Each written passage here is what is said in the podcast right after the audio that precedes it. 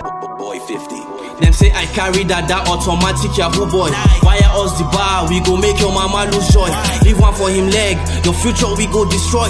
Police is your friend, all my other one a decoy. Saz the beat, Saz the still, but Sega get your freaking back. Sega this, Sega that, but Sega know they ever slack. Sega tweet, Sega help, Sega be like light for dark. Saz the fear, Saz the jail, all because of Sega fact. Saz be like devil, them they still kill and destroy. Person go watch ball, all my now they don't end the boy. Click pow, trigger happy, see the red on the soil. Vexed and enraged, on my inside the boil. Only cup I can vouch for is CP Wakili. The rest will show you pepper, they are layers of chili. You they young, you get car, you they feel yourself a be. Them go tax you, them go rob you, them go frame you up, you see. Officer of the law, but on duty you they blow grass. Young boys know they save, now your duty to they harass. Police turning bankers, them get POS, pure trust. Rip caller day, it is time to end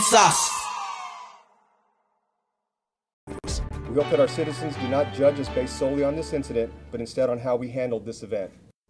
Investigators releasing new information today on the off-duty police officer in Copperas Cove. A Copperas Cove police officer resigned, turning himself in after shooting a female driver multiple times over the weekend. 25 News reporter Paige Ellenberger shares the events leading up to the shooting and why city leaders are looking to rebuild broken trust within the community. Paige? According to Copperas Cove Police Chief Eddie Wilson, a midday Sunday altercation between a female driver and a then off duty police officer led to the female in the ER and the officer arrested. Wilson says it began when the female driver, Lucretia Murray, turned her vehicle across both lanes of traffic on Robertson Avenue, trying to back into a driveway to turn around. The off duty officer at the time, Eric Stoneburner, yielded, then drove past the front of Murray's vehicle. Passing to his left near the 1400th block of Robertson Ave, Murray stopped her vehicle a block later. Miss Murray then exited the vehicle and confronted Mr. Stoneburner, who also left his vehicle with his firearm pointed at Miss Murray. Stoneburner then shot at Murray, hitting her numerous times and sending her to the ER with non life threatening injuries. When the situation demands it, team members are held accountable for their actions. Today, we are being as direct as possible about the shooting incident that occurred this past Sunday. Launching an investigation into the incident, the Texas Rangers filed a complaint and a warrant against Stoneburner, charged with aggravated assault, serious bodily injury, and use of a deadly weapon. Stoneburner then resigned and turned himself into the Coryell County Sheriff's Office. We agree with the decision made by the Department of Public Safety.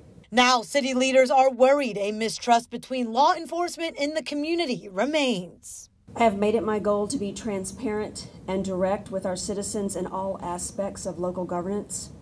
The trust between the citizens and the city is paramount. They say they're determined to regain that trust by using this event as a training tool. We have worked hard to build legitimacy and trust within our community, and will work just as hard to rebuild any trust lost as a result of this event.